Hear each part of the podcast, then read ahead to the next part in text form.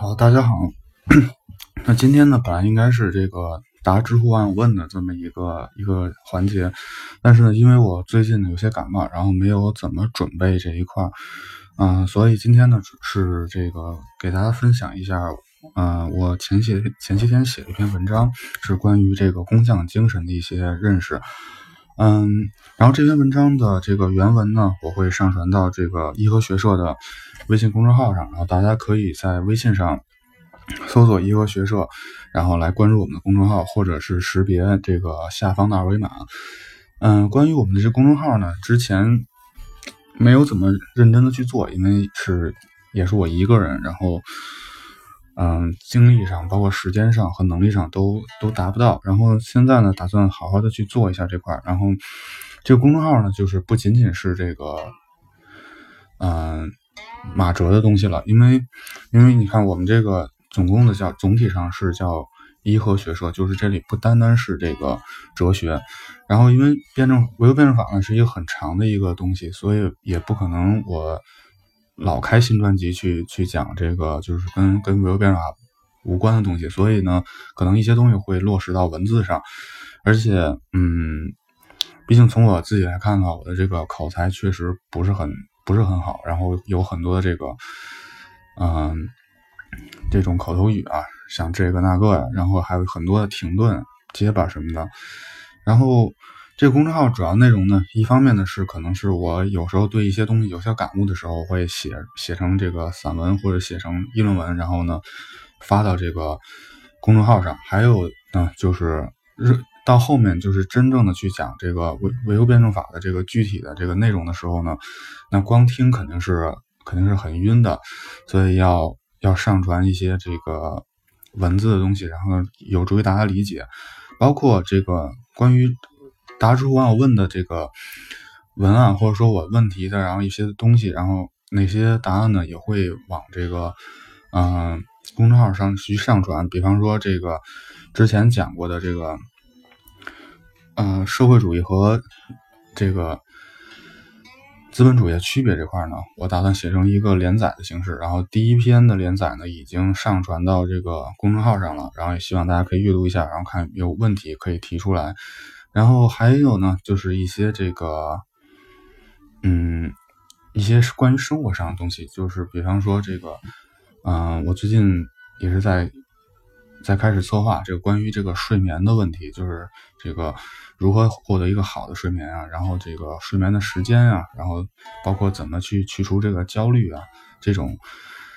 嗯，这篇这块的这个公众号呢，我。这个尽量的坚持原创，就是无论是写什么内容，都是基于我自己的一个知识储备，然后可能会去，呃，查一些资料，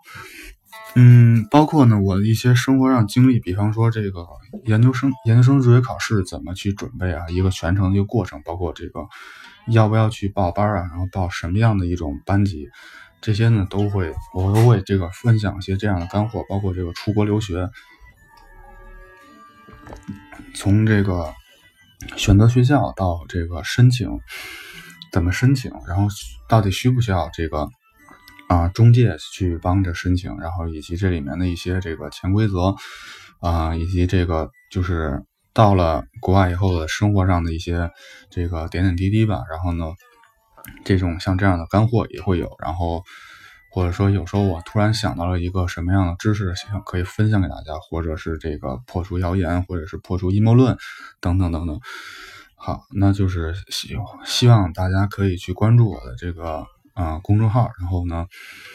就是我并不打算拿这个东西盈利，或者说去植入一些什么广告之类的，就是只是一个这样一个爱好。然后呢，希望去分享给大家。然后也希望呢，日后的话，如果日后。有谁有兴趣呢？希望可以这个就是一起来运作这个公众号，或者说你有本你自己有些什么样的兴趣爱好，或者是一些什么特长呢，也可以来联系我，然后大家一起坐下来聊一聊，然后看看能不能一起的把这些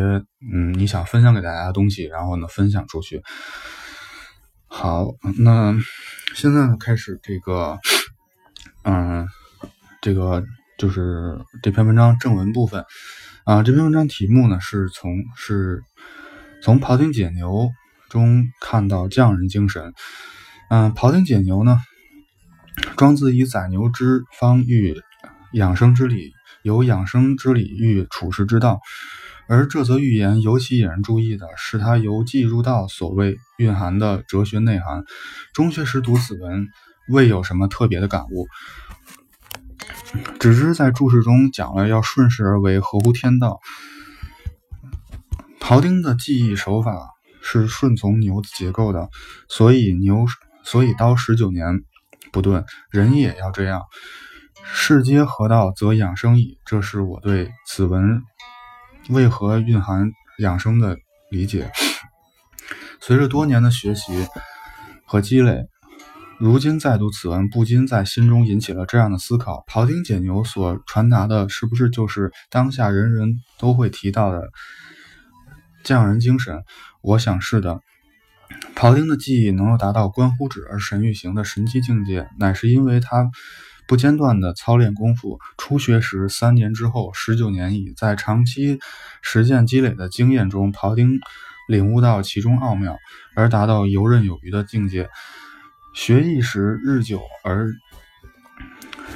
技越精专，这在于持之以恒。这种持之以恒，不仅是技艺上的坚持，也是对于初心的坚持。所谓穷不丧志，富不癫狂，这是大师的怅然。其技以超然于术，合于道；其心以超然于功名，而在江湖。这不正是匠人的真谛吗？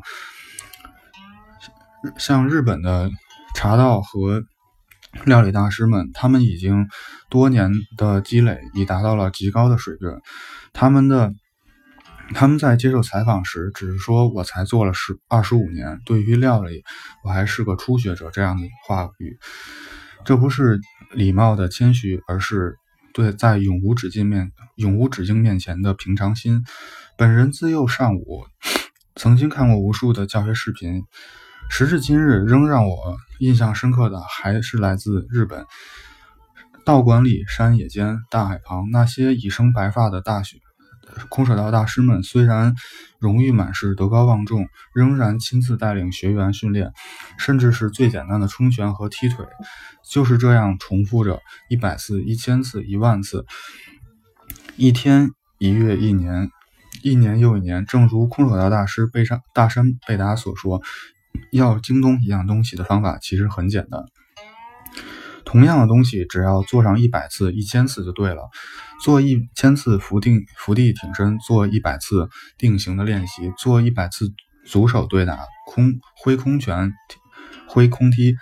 还有各种招式技巧。这就是我我每天都在做的事情。这就是武道中的心气体合一，一颗平常心，一颗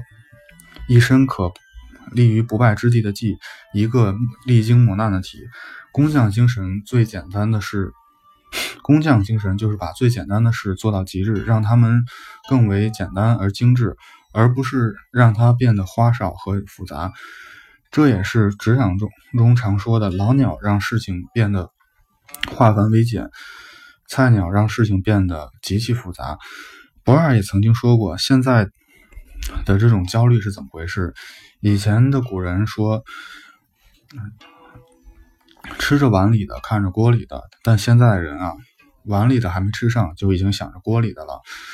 而且还被冠上了一些高大上的名词，说这是梦想、野心、狼性。最后再引大山贝达先生的一句话作为结尾：“武道修行要一步一个脚印，起于点而终于圆，点点相连。”而变形成的这个圆形，便是修行者一生的轨迹啊。那这一款就是这个关于工匠精神的一些认识。然后，那我在文中呢提到狼性这块然后呢，我可能下一篇文章呢就要讲一讲这个论狼性这这块的一个内容。嗯，然后呢，就是还是再重复一点，一方面呢，就是希望呢，嗯。希望看看有没有，尤其是北京的朋友吧，然后大家，然后有没有说这种志同道合的，无论是你对这个，就说在任何领域吧，就就大部分领域吧，像经济学呢，我也可以你如果说想这个，比方说去这个传播、去分享一些经学的知识，或者说哲学知识啊、历史的呀、一些生活常识啊、科学的呀、科普的呀，然后大家可以坐下来聊一聊，然后看之后怎么样一个怎么去做，然后呢，嗯，大家去合作的去弄，因为在互联网时代，一个人真的很难说做成一个什么样的事情，就是从精力上、能力上啊都很难的，然后。嗯，但一个团队就不一样了。好，今天先到这里，谢谢大家。